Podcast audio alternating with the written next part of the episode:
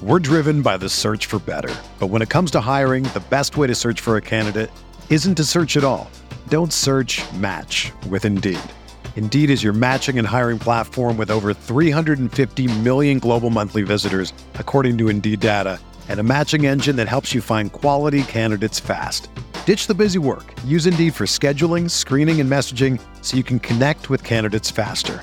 Leveraging over 140 million qualifications and preferences every day, Indeed's matching engine is constantly learning from your preferences. So the more you use Indeed, the better it gets. Join more than 3.5 million businesses worldwide that use Indeed to hire great talent fast. And listeners of this show will get a $75 sponsored job credit to get your jobs more visibility at Indeed.com/Blue Wire. Just go to Indeed.com/Blue Wire right now and support our show by saying that you heard about Indeed on this podcast. That's Indeed.com/Blue Wire. Terms and conditions apply. Need to hire? You need Indeed. Hello and welcome to the Esports Biz Show. I'm your host, Justin Jacobson. This week we'll be discussing middle school and high school esports. Just as a disclaimer, nothing here is intended as legal advice, as all of the information is for educational purposes only. This week's guest is James O'Hagan. James is Director of Digital and Virtual Learning for the Racine Unified School District in Wisconsin. He's also the founder of the Academy of Esports, a board member of the Wisconsin High School Esports Association, an advisory board member for National Association of Esports Coaches and Directors, which is NACAD. Thanks for joining us. Hey, Justin, thank you for having me here. I really appreciate it. My pleasure. So, to start off with, tell us a little about your past esports and gaming experience. What was the first game you played and how'd you get involved in the esports and gaming world? I'm a terrible gamer. I'm just going to come right out and say it. I do enjoy gaming and gaming culture. My friends were my Twitch channels before Twitch became a thing. I was the one who would always be at the arcade watching my friends play. Occasionally, I jump into games. Some of the games that I regularly played, my favorite all time was Punch Out. The other one was Star Wars, the vector graphics Star Wars game. Those were my two major ones. But as far as having a actual console in my house, my parents weren't into that. We never had an NES or a Sega Genesis in our house. Never an Atari 2600, and it's interesting that I became still so drawn to gaming and gaming culture. I grew up in the San Francisco area, so from my bedroom, I could literally see Electronic Arts headquarters, the tower that they were in at the time. So that, I guess, being and growing up in gaming and gaming culture kind of was the way that I was introduced to it. But in schools, I've always included games as part of what I did in my classroom. So as an elementary school teacher, I was always drawn to using technology in the classroom, exploring new ways to use it. One of the ways that we did use it in my classroom was we did set up a SimCity-like experience. I did do an economy in the classroom where we had offline a digital, a marketplace. We had people had jobs. All my students had jobs around the classroom, but then we translated that into using SimCity 2000 as a way to show kind of how a city ran, where taxes went, where decisions made in cities and city councils could impact the city as a whole or impact people as a whole. So my use of games isn't just strictly the Madden competition side; it's from the educational perspective of things. And my pathway into esports, if you will, was as a director of instructional technology for the Rockford Public Schools back in 2014. There was a story that ran on 60 Minutes one night about the scholarship opportunities that were being offered at Robert Morris University, which is in Chicago, which is only about an hour east of Rockford, Illinois. And one of our assistant superintendents, we happened to be passing each other in the hallway, and he passed along the story to me and said, "Hey, I saw that there's scholarships. Is there anything we can do with that?" And again, as somebody who has always been kind of on the fringes of gaming and gaming culture, even though I'm a terrible gamer, like I said, you don't ever want me for any of your game situations. I jumped right at that opportunity to say, yes, let's see what we can do with this. And very quickly, working with actually our athletic director, who was very interested in using esports as a way to increase student participation in extracurricular activities, we very quickly developed a esports team that launched in early 2015 at Guilford High School, and in the game of League of Legends, and competed in the, the High School Star League. And it was a very basic, I guess you could say, first attempt, because it was really interested in focusing on getting the games and the computers into the hands of the children. And that was it. And that's where we focused and stopped. And when I moved to the Rockford Public Schools the next school year to be closer to family, my children up here in Wisconsin, I decided to really step back and take a look at what we could really do beyond the games and just playing games, because playing games is fine, but you want to make sure that we're really trying to touch on some unique things that esports allows us to do. And so by developing the program in the Racine Unified School District, we've really, I think, started to hit on some ways that, again, address the inequities that we're seeing in access for students. Specifically, we want to diversify opportunities for student participation. We want to redefine what athletic culture looks like in our schools. We want to promote good mental and physical health, which is something that a lot of people don't think about when they think about video games. We want to increase those career and collegiate scholarship pathways for kids, so that when they look at whether they want to go into colleges or whether they want to take a career path out of high school, that they realize that the gaming world has this amazing ecoverse around it.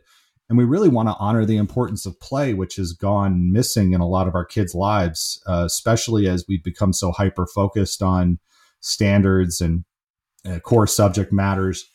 So we're really looking at ways that we can grow this base through the intrinsic motivation and the power of gaming and gaming culture. I think that's really interesting that you kind of brought up that, you know, the administrator of their school noticed that there were scholarships, and like, how do we position our students for that? That it wasn't necessarily, oh, this is a cool buzzword that people are talking about. It's more like, how is this an academic pathway to continue? And when you say that there's scholarships involved, what this now becomes is an issue of access and equity to those scholarships. I know that not these scholarships are not going to be I think a lot of people think esports scholarships and they think along the lines of a Division I football player getting a full ride and that. These are not these type of scholarships. A lot of small universities are using esports to attract males to their schools, because right now there is a huge disproportion of females. More females are attending higher education schools than males are.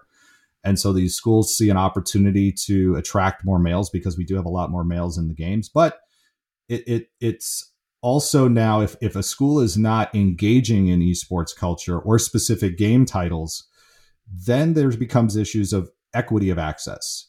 A lot of the game titles that you see are predominantly played by, again, by males, but also by white males specifically, or Asian males specifically. And we're not seeing a lot of the educational opportunities driven towards people of color because of the game titles that people think need to be played. So it's important that as we start to develop these scholarship opportunities and finding scholarship opportunities at the collegiate level, it would behoove colleges to look at the titles that they're playing and find out and figure out, is this really something that is attracting the students that we want to have on our campus? Is this attracting a diverse group of students that we want to have on our campus? Or are we just going for the low-hanging fruit? So the scholarship opportunities, while wide and varied in size and scope, again, the equity issue becomes now, because these scholarships are available to colleges, that schools, high schools in particular, should be looking at esports as an issue of equity, and making sure that they're making sure that they are participating in it, because if they're not, chances are their student population will now be disenfranchised from accessing those scholarship opportunities at a higher level. Interesting. I think that's a really great point. And, you know, kind of talking about the different games. So, you know, working with the Racine Unified School Districts, how do you determine what games the schools compete in? Are there certain ones that are, you know, I would say, like you said, more apt for certain demographics, or just how does that all work?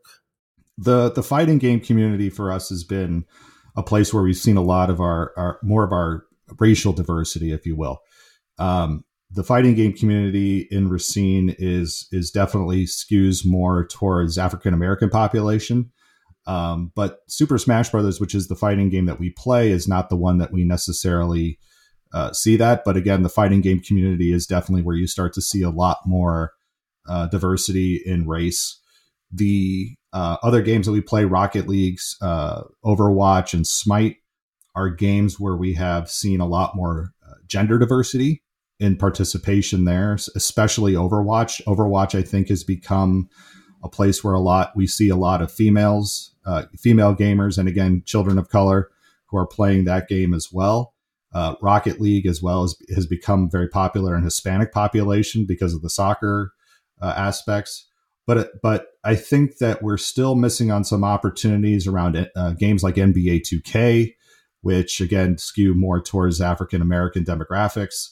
Not to say that there aren't other kids who play it, but like I said, we want to make sure that we're trying to find something for everybody. And that's the beautiful thing about esports is I think people are so concerned about what games are you playing and what computers are you buying. And when I tell people and when I consult with people about what they should be doing, my first question is, well, what is your student population playing? Don't worry about what anybody else is playing. Don't worry about having to participate in a specific league or on a specific platform. Build an esports program that is specific to what you want. Especially, for example, right now, we're starting to see a lot of growth in the middle school population. And people say, well, where are we supposed to compete? And I always say, you can just compete in-house. If you're able to meet your educational and competitive needs at the middle school level just between, say, teams in your own school that you set up, well, then if you want to compete on a platform, that's cool and all, but focus first on the educational goals of what you're trying to do. I think, again, people are getting too caught up in the online competition around and outside and not focusing enough on the educational aspects of what they really can be doing with this. It's no longer cutting edge to have an esports team at your school. What is cutting edge is what you do with it. Interesting. So what kind of advice would you have for, you know, high school or academic institutions starting a program? Well, again, the biggest thing that I see is that people think that they're going to get this started in a few weeks. They say, hey, we're going to have an esports team and now let's get it started. There is definite conversations that need to have, not just internally in the school between the adults, but also, again, with the children of the school to find out what it is they're interested in, what it is they're playing. There's tendency, I think, sometimes for some schools to say, well, we already have a gaming club. Let's make that our esports team. And we really shouldn't do that. The reason being is that a gaming club is usually very informal. Games may change. Games come and go. That is not what esports is. Esports is competitive and it's organized, and it's usually competitive and organized around a specific thing, specific game titles. So let's not take kids who maybe just want an informal, fun time to hang out with their friends because they might have miserable home lives. They might not have access to certain game titles at home. They may not have a good support system, if you will. Let's not take that away from kids. Let's continue to have those game clubs, but then start to dip your toes, if you will, more into the esports world. Now, again, some schools are like, yes, we're going to do esports, and they have a great following right out the gate. But I've seen a lot of programs struggle because, again, some kids want to have, again, a more informal experience, if you will. So let's not make sure that we are honoring both of those spaces. And here's the other thing. If your school, if you find out through your discovery work with your students that they just would rather have a informal gaming club, if you will, that's not to say you still can't promote the diversity of opportunities for students to participate and redefine athletic culture and promote good mental and physical health. Those are all things that can still happen in those spaces. So let's make sure that we're not saying esports is the solution to all of these things. I think that's the other problem too, is that we're seeing is that people think that once they have an esports team, they can now just say we have an esports team and we have all these great things. That's not the case at all. Just getting the team started is your first step. How you grow it, how you support it, how you, again, meet the changing times and have discussions with your students. That's when the hard work really starts. And as I tell people all the time, you become responsible forever for what you have tamed. As you start to go down these pathways to engage with your students in this space, it's so powerful. It is so intrinsically motivating, not just for boys, but also for girls, that the invitation needs to be considerate for all students. So not just putting up the flyer in the hallway and saying, okay, we have an esports team now, or we have a gaming club now, but seeking out those students who maybe feel disenfranchised or not connected from their school, working with social workers who know where those students are, who are maybe the most left out of the current school culture, working with counselors who know the students who are struggling academically, who need a positive adult interaction. Those are some of the, I think, the missing components to esports in a lot of schools. And I think because it feels so foreign to some people, but I'll tell you, some of the best advocates that I have for students in our esports programs, we call them general managers. There are teachers who are involved in our program. We don't call them coaches because that puts a whole different pressure on them. And I'll explain why in a second. Our general managers are not all gaming experts. And this is what's really interesting for some people, is that the dynamic is flipped. Typically in schools, almost 100% of the time, the student is the one who is subservient to the teacher. The teacher is the leader. The teacher tells them what to do. And that goes for sports as well. Football coaches, basketball coaches, it doesn't matter. If they're a coach, they're usually the content expert. In this space, in this case, we are not necessarily always the content experts. We have to let the students help us to become the masters of this space. The best example that I can give for the relationship that I see a lot of times between a teacher and a student in esports is the Ted Lasso effect, if you will.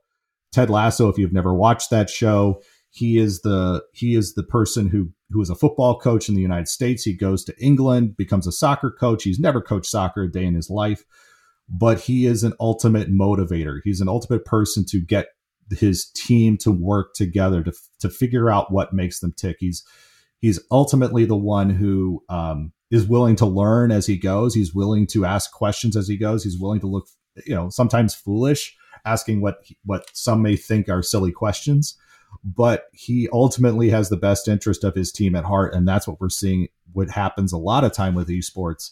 So again, the dynamic is completely flipped upside down. I think those are some, amazing points, and something that is definitely probably lost, a lot in translation. So about on kind of the academic side, do you see that as something that needs to be built with these programs, or is something that needs to continue to grow? I think a lot of people sometimes think that they need to change their whole, we talk about, the academic opportunities here. I think there's some people who think, especially at the collegiate level, more so that, we have to have an esports major, or we have to have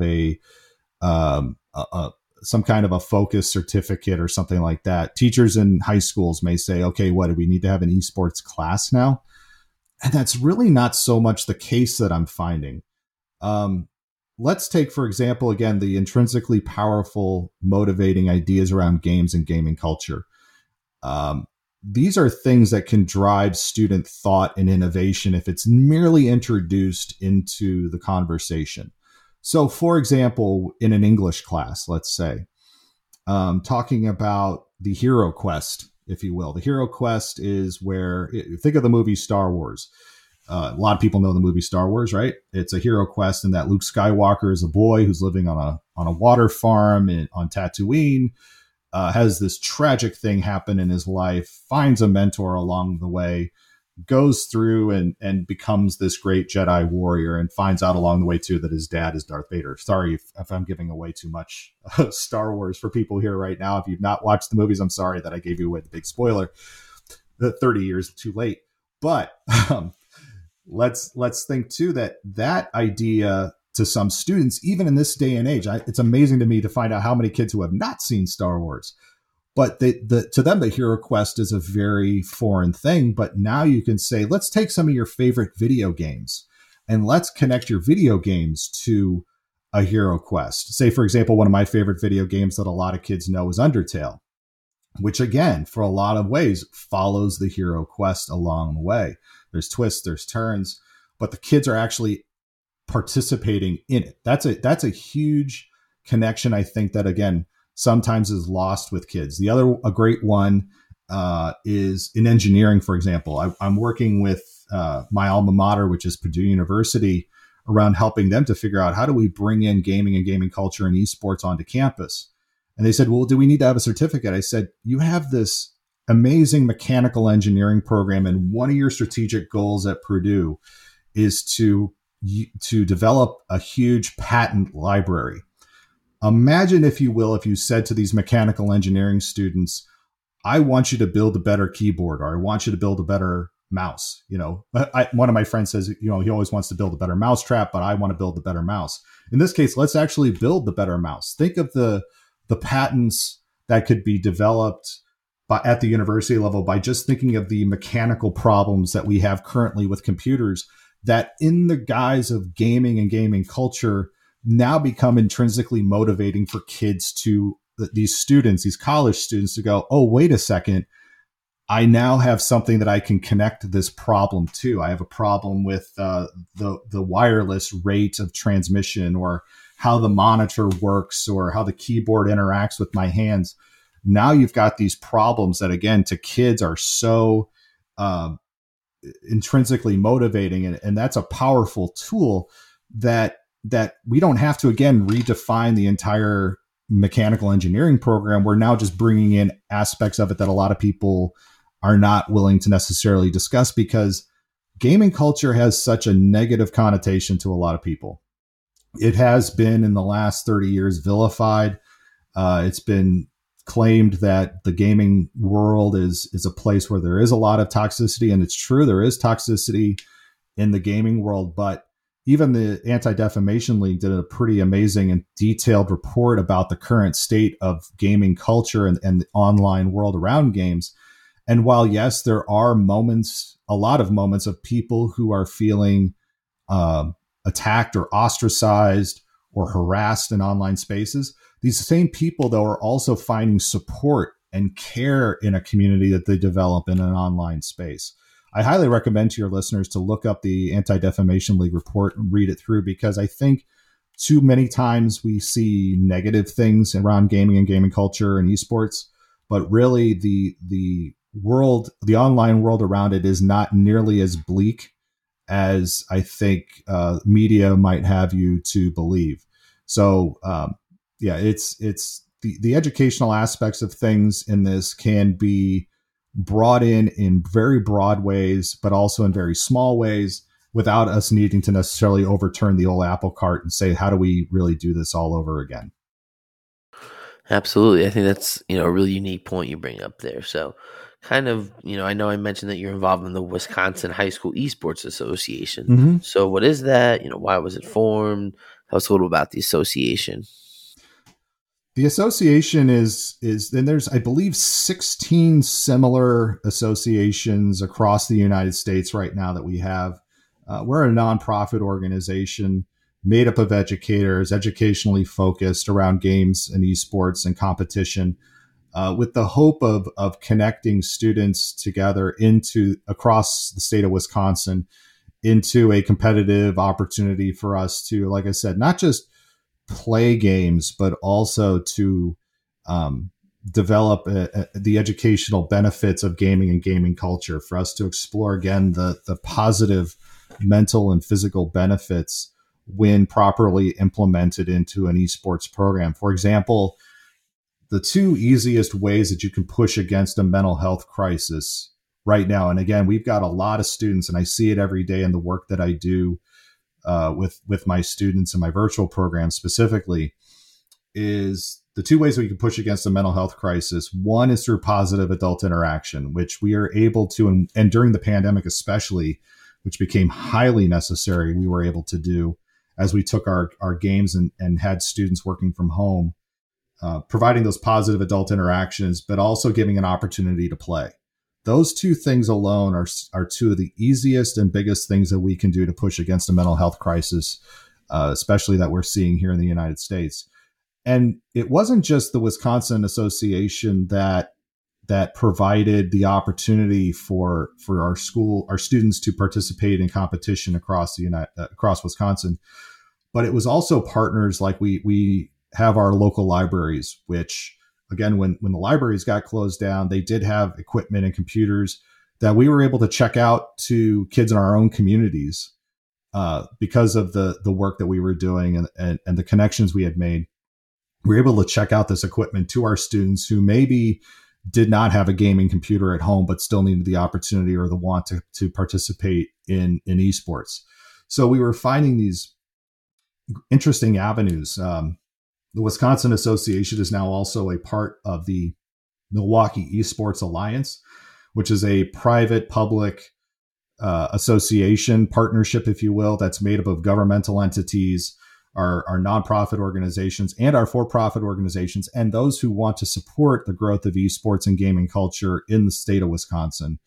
Both of those things together have made, I think, huge beneficial opportunities to, again, promote the educational aspects of gaming, but also to look at this as an economic driver and to look at this as a way to stop a brain drain of people looking to leave Wisconsin and also attracting potentially new businesses to the state. Because again, as the Wisconsin Association grows and the popularity of gaming and gaming culture grows at the grassroots level, I think businesses will start to take notice and realize that the Midwest, we have some of the lowest cost of living. We have ample access to fresh water, and we have a great people here who are willing to, again, say, let's do some really innovative and interesting things. So I think it all just kind of plays together. I know I kind of went off in a bigger tangent, but the Wisconsin Association is again, we're focused on the educational aspects of competition and making sure that we are meeting our students where they are, not just again with competition aspects, but also with supporting them at their growth as students. So, how many schools are participating or involved? Oh, I want to say, oh boy, now you're really pulling on me here. I want to say we had over 80 high schools in Wisconsin who are participating in some way with the state association. I want to say that number is 80, but Mike Dolly, who's our president of the board, he may smack me around a little bit. We might have cracked into the hundreds already. I should have looked at that number, but I know we were well above 80. Okay, so clearly it's really kind of making waves in the state. Who? Sorry again. It's really making waves in the state. Everyone's kind of getting behind it. It is, and here's the nice thing too. We have legislative support. We've had. That I think that's a thing a lot of our sister nonprofit associations might have missed on early on is, number one, they're very focused on the competition side, and number two, they just see it as, again, as a competition. I saw our need to be, again, not just connecting our students together through competition, but also connecting the state to what it is that we're doing and the benefits of this as a whole. So it is making waves. And I'll tell you the other thing that's making waves too, is that we do this for little to no cost. Again, we're a nonprofit organization. For schools to participate for a year, each school, the asking price is $100. And the $100 covers basically our costs to run our state championships, which we like to do on site. We're going to be working with Madison College here in Madison, Wisconsin. It's not the University of Wisconsin-Madison. It's a smaller technical college. But they have opened their doors to us again to come on site. And that's a big thing for our students too, is that we do want to make sure that we're connecting them through the association into higher education.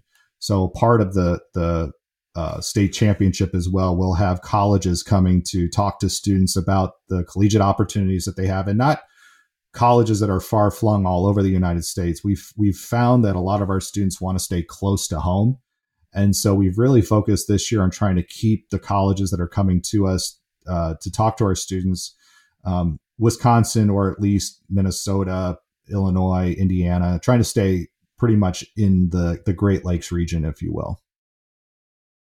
Awesome. I think that's, really unique. And it sounds like you guys have really kind of taken, the approach. I think if working with the government legislation and figuring out how to kind of be this bridge to the collegiate world is, kind of essential. And it'll be interesting to see if, other states and other associations kind of follow this model. Well, and I think it's really important to educate not just our legislators, but also other educators around the state. We do have the Wisconsin Intercollegiate Athletic Association, which is our state high school association. They have not taken a position as far as esports goes yet, but we've seen in other states where athletic associations maybe make decisions based in a vacuum. They don't necessarily have conversations or even realize that there's already competition, esports competition happening at the state level. So we are, like I said, we're very proactive about connecting with our Department of Education. We call it the Department of Public Instruction here in Wisconsin, connecting with our legislators, because, again, we want to make sure that we are known and we're not stepping on toes. We're not coming in and telling the WIAA that they have to do things this way, but we're very proactive about outreach. And I think that becomes an important part, too. And the other part that's really important is, and I think a lot of us nonprofit associations are missing on, and even for-profit companies that have esports platforms, is they haven't really done a good job of engaging parents. Gaming, again, has a very negative connotation in a lot of families. Sometimes it's a place of stress for a lot of families. Right, and I know the whole screen time thing. We don't want to stare at the screen all day. Yeah, the screen time conversation is a huge part of it, and I think what we're doing with esports at least in my school district, I can't speak of other programs, but is focusing in on, hey, we have 2 hours of practice time a day. Let's use those 2 hours of time. Here's our matches. Let's make sure we're using that time appropriately. Let's make sure that as kids are engaging with their parents, that they are having conversations around inviting them to watch them play, or asking parents, hey, just sit with your child and just watch how they play. A lot of times we have parents who show up at our state championships and it's the first time they didn't even know their kid was in esports. So it becomes a very interesting thing, especially when we can get them talking with other educators and seeing the breadth of kids who are doing this, it becomes a very powerful thing to, like I said, have parents as part of this, because once I think they start to see that this actually has some connection to some positivity, not just stress in the home, now it becomes something that parents want to get behind. And I've had plenty of parents who reach out to me who have said, I didn't understand what this esports thing was. I didn't really get what my kid was doing, even though they probably were playing in arcade games, because I'm a 46-year-old, and there's a lot of parents who are my age, and we can at least have a casual conversation about what we used to play when we were kids. But I think that it's important that we are engaging our parents and making sure that they realize that this isn't just giving kids permission to play games at all hours and stay up, grind for 12. We're actually pushing against the idea of grinding and playing games for an inordinate amount of time. We want to make sure that this is all focused and properly done. And that's, again, talking about the mental and physical health components of our programs. Definitely. I know there's definitely some organizations out there that are trying to bridge the gap between parents and, students and everything that's going on in this space. So happy to see how that kind of continues. Yeah. Yeah. So tell us a little about the Academy of Esports and the podcast that you host. Why did you start, and what do you like most about hosting a podcast? Well, the Academy of Esports started we're almost coming up on 4 years. Now, I have taken a bit of I won't say I've taken a break, but this school year, my virtual program has expanded from about 160 students to 500. So you can imagine that I've now taken on some significant additional responsibilities as part of the virtual program that I oversee primarily as my day job. But the Academy of Esports was my way to start to make sense of the esports world, the academic esports world, if you will. I've been involved in instructional technology pretty much since day one as an educator, back from when I was a student teacher at Purdue University, lugging my compact 486 computer all over campus, which was not an easy thing to do, but I was a strong rugby player at the time. But the Academy of Esports, again, is focused around promoting the ideals that I talk about when I talk about diversification of opportunities for students and redefinition of athletic culture, promotion of good mental and physical health, increasing career and collegiate scholarship pathways, and honoring the importance of play. And it's funny to see how it's morphed over the years, where initially the conversations were me just kind of talking about what I was dealing with or thinking about with esports, and then having some conversations with some people. And really, for a while, I was very focused on talking to other coaches and talking to other teachers. But really now, as I'm starting to see, is we're opening up the ecoverse, if you will.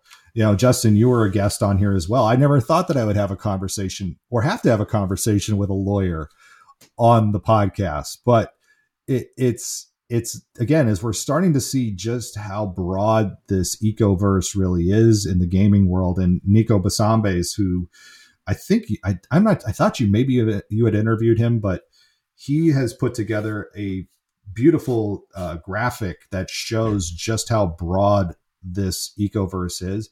And that just opens up for a whole bunch of new and different conversations. And again, it's not just esports that we're talking about on the podcast, but we're really talking about education. We're talking about health and wellness. We're talking about gaming culture. So there's a lot more to it than just talking about esports. I honestly, I know of the professional scene. I know of certain gamers and people who play games, but those are not really the focus of it. If you're an educator who's interested in gaming and gaming culture or esports, this is definitely a podcast for you, but it's also good for parents. It's also good for students who need to maybe have a conversation with a teacher at their school about gaming and gaming culture. But I also, through the Academy of Esports, it's also my LLC. So I am a consultant as well. I'm more than happy to talk to not only just schools, but also businesses that are interested in going down the path of looking at how do we talk about gaming or esports and connecting with students in that way. It's interesting to see, as I've had some of these conversations, the thought processes of people that I think once they start to realize just how potentially big esports can be for students and student engagement, I think they realize they need to take a pause a lot of times. They need to really make sure that when they do this and they go down the path, that they're really thinking through, again, not just the games they're going to play and the computers they're going to buy, but also the long-term impacts that this can make around strategic goals, especially as when schools are trying to measure something and whether they want to invest money into something.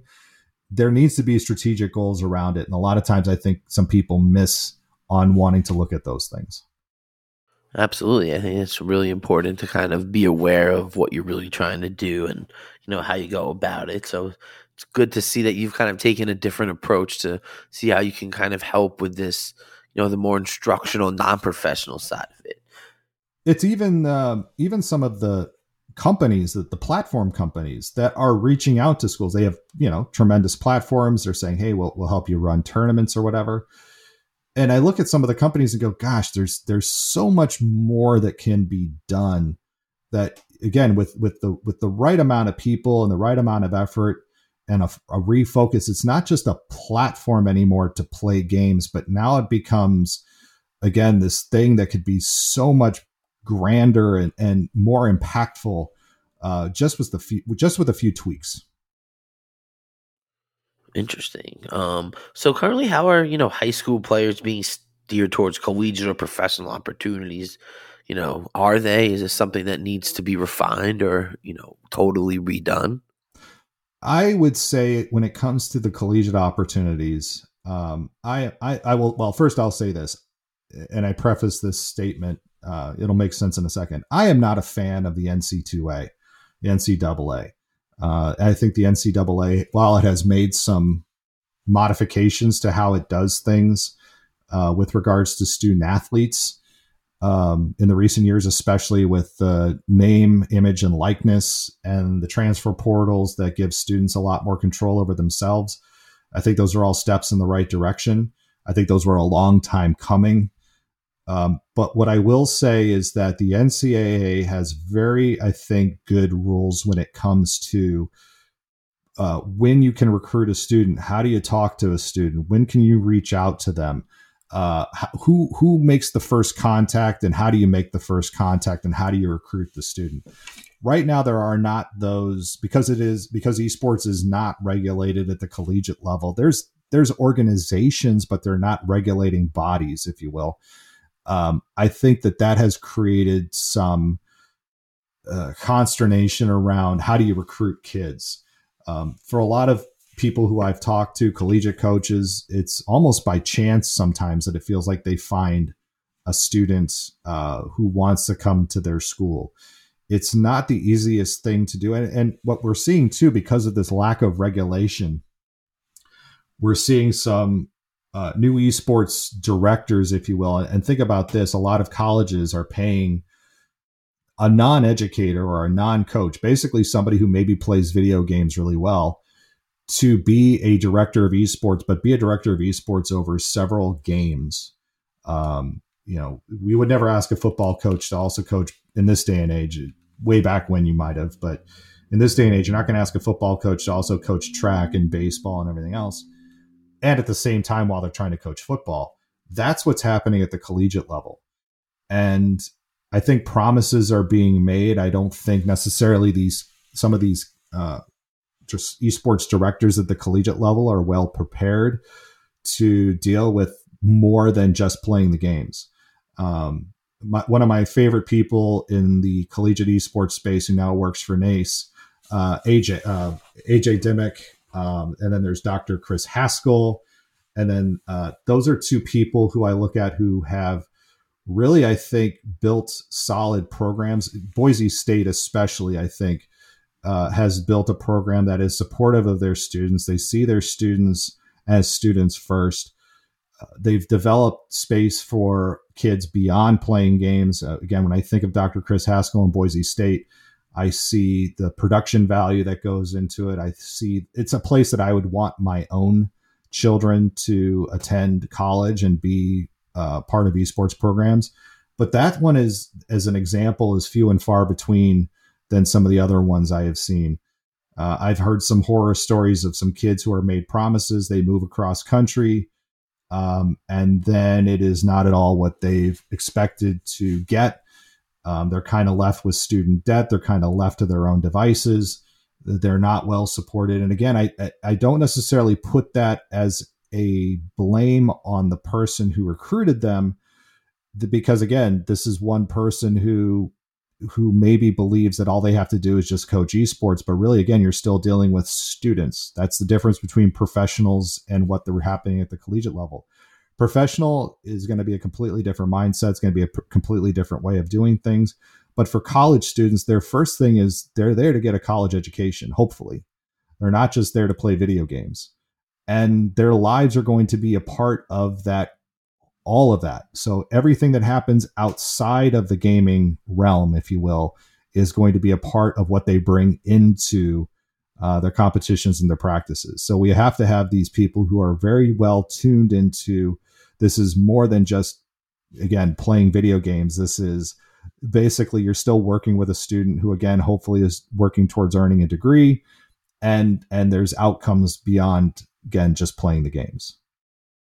Definitely. I think it's, be really interesting to see, especially as some of the larger schools, the Big 12, the Pac-10, the SEC schools, the ones who have these 60,000 person campuses, how they kind of go at it. Will they kind of take the Boise State approach of creating like this full-fledged institution, or will they, kind of go the route that some other, colleges have gone?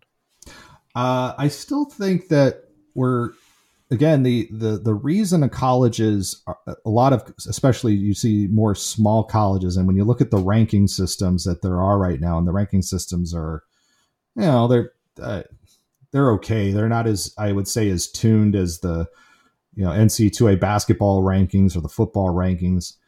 but you can still have a small college. An Illinois Wesleyan is a good example. Be a top tier program for a number of years, take down Big Ten schools right and left, which would never happen on a basketball court or happen on a football field. I still think we're still in that day and age because, again, these are schools that are recruiting because they do have an issue with students coming onto campus. I think that given what has happened during the pandemic, there's going to be more of an arms race, if you will, to attract kids, especially to small colleges going forward, because I think a lot of kids now realize that they don't necessarily have to go to college for all 4 years, where, again, this country has been very focused on college prep as being the next logical step. But the pandemic has shown that a lot of students can still get their education online without ever having to set foot on a campus. And so now you're going to have these more of an acceleration for a brief period and then a potential of a collapse, even, if you will, of collegiate esports. The nice thing, again, about what we're trying to do at the high school level is, again, we're thinking beyond the games, and we're not so focused, again, on college recruitment as we are of showing kids that there are collegiate opportunities, but also real life opportunities. And they don't necessarily have to keep playing esports at the collegiate level to still gain the benefits of the experience that they get in high school. Interesting. Yeah. I mean, I think that's definitely something that, people need to learn. It just seems like, as more colleges and more, high schools across the country kind of get involved in it, it'll just kind of grow from there. Mm-hmm. So yeah, you're also part of the National Association of Esports Coaches and Directors, NAECAD. So tell us about the association. What do they do? What are some of the requirements to join, and what's some recent work? Well, the conference that we obviously did not have on site, but we're going to have an on site conference coming up here at the beginning of March in Des Moines, Iowa. I think it's a necessary association, I think, as far as networking, because, again, it's still such a small group of people who are involved in this right now, but I think it's necessary to have these associations like this. There's other associations, but this one is not specific to what team you're on or what school you're a part of. It is your coach, or you're involved in scholastic esports in some way. Let's make sure that we have a place for you to get professional development, learn from others, learn best practices from others. I think that's a really important thing that is going to help with sustainability going forward, but it also helps with, again, the difference being major, and we're starting to see it start to crop up more and more, is the publishers are wanting to do more dictation about how their game titles are used. And again, I'm a strong proponent of nonprofit organizations having unfettered access to game titles, because we are using them in educational ways. I think schools are using games, legally purchased game titles, as part of an educational environment. But again, there's not a lot of, I guess you could say, legal, and you're the lawyer, guidance around this just yet. But I think it's associations like NAECAD, which are going to, I think, have a very big impact on the conversation with publishers when it comes to just looking at the scope and the size of people who, we want to be partners with Riot. We want to be partners with Activision. We want to be partners with Epic. We want to be partners with Nintendo, and so on and so forth. I think that right now they look at us and say, well, there's only a few of you. But again, it's going to be an association like NACE or like NAECAD or any of the other nonprofit associations that are going to, I think, start to make people realize these numbers are a lot bigger and that this is a large segment of our stakeholders, and we need to invite them to the table as well, too. Definitely. I mean, I think the dynamic between the publishers and kind of third-party operators is always something that is kind of this touchy subject in esports, going back to, you know, hosting a tournament in your basement or a local rec center to hosting it at a big conference or an arena, and kind of how these community guidelines are created and kind of all the different exemptions that they create. And like you said, I think it's going to be one of these things where the people that are really interested in it are going to have to take it the distance and put the parties that are really in charge of it in a position to make a decision.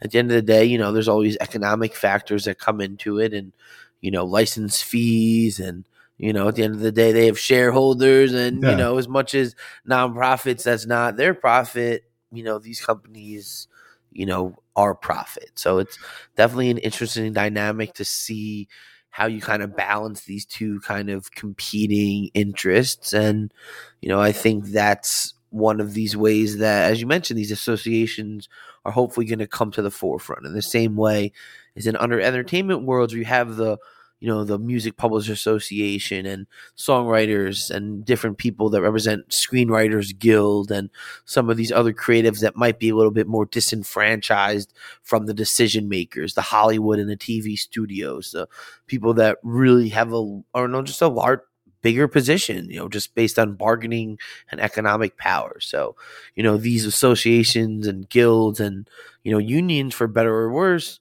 are kind of this equalizer that come in and, you know, tip the scales a little bit. So it's definitely going to be see how that happens in the collegiate and high school space as well as in the professional world, which I think, you know, you're starting to see it develop a little bit, but it's still nowhere near what it is in the professional sports world. So what I think it's definitely a lot going on.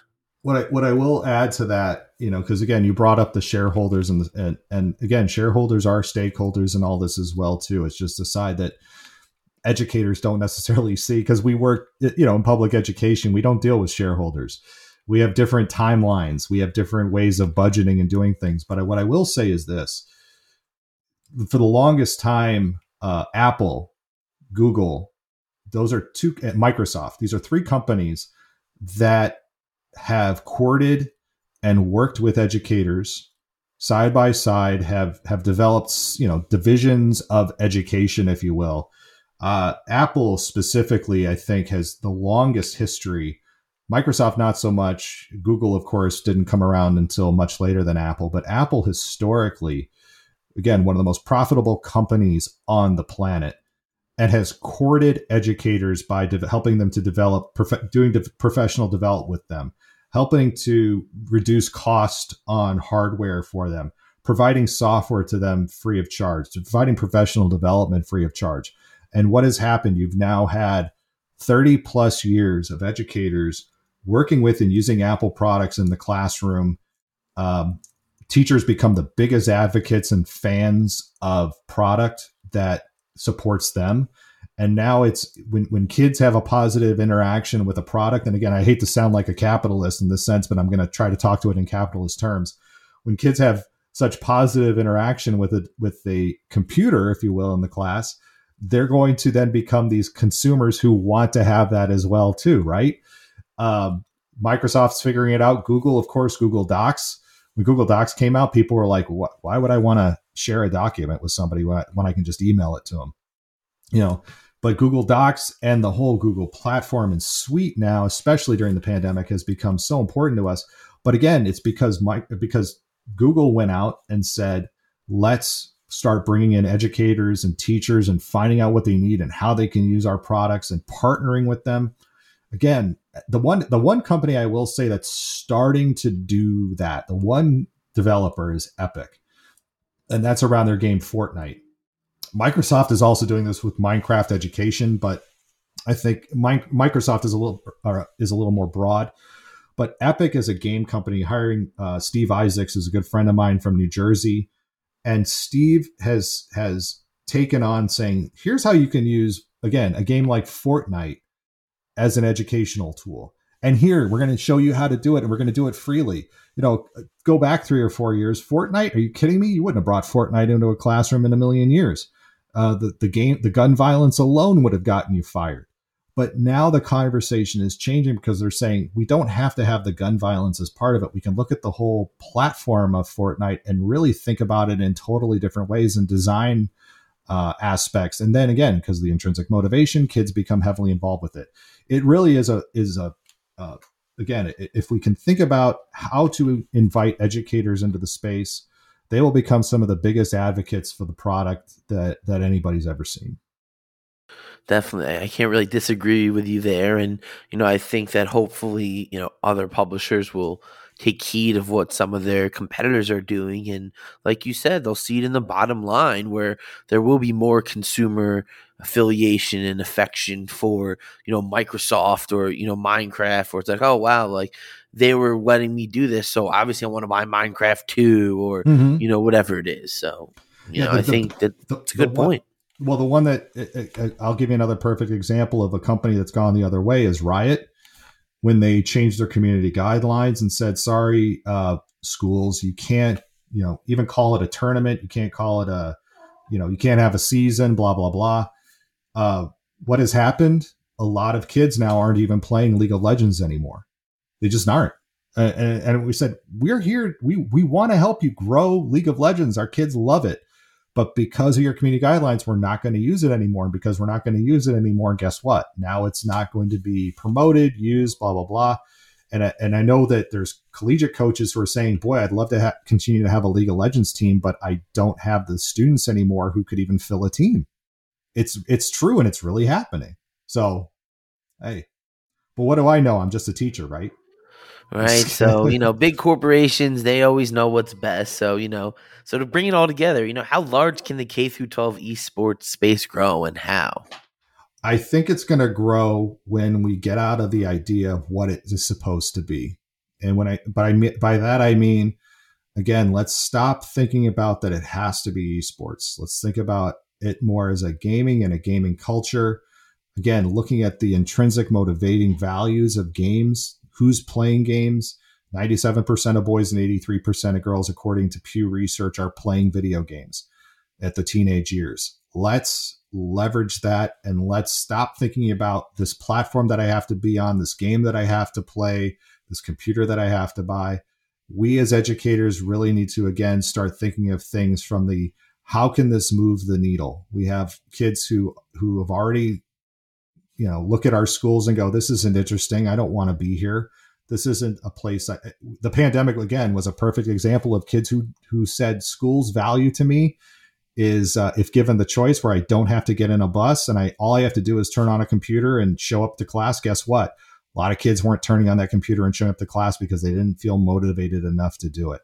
So we really need to start looking at how games and gaming culture can be brought into schools to increase the invitation to learning. We have to embrace it. And again, it's not going to be defined by anything other than what it is that our students want and need. And if it works out as an esports platform, cool. If it doesn't, that's okay too.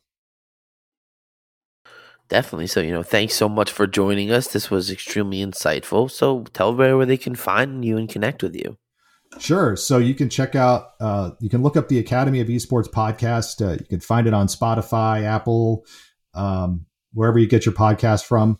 We also have the Academy of Esports website, so taoesports.com. And you can connect with me on Twitter or LinkedIn. If you look up James O'Hagan, I'm the guy with the bald head and the beard on LinkedIn, James O'Hagan or at Jim O'Hagan. That's JIMOHAGAN. And that's where you can find me on Twitter. Perfect. So, thanks again to everybody for tuning in, and make sure to follow me on Twitter, Justin J ESQ. Check Apple Podcasts for all our past episodes. Everyone is talking about magnesium. It's all you hear about. But why? What do we know about magnesium? Well, magnesium is the number one mineral that 75% of Americans are deficient in. If you are a woman over 35, magnesium will help you rediscover balance, energy, and vitality. Magnesium supports more than 300 enzymatic reactions in your body, including those involved in hormonal balance. From functional medicine doctors to mental well-being and female hormone experts, we all know that magnesium is the one mineral to improve all aspects of well-being and health. But which one? Magnesium Breakthrough from Bioptimizers. the trusted choice recommended by leading experts, with 7 best-absorbed forms of magnesium to ensure your body receives the support it needs for overall well-being. Go to bioptimizers.com/balance today and use code BALANCE10 for 10% off. Support your journey to wellness at bioptimizers.com/balance. Magnesium Breakthrough from Bioptimizers, your foundation to optimal health and vitality.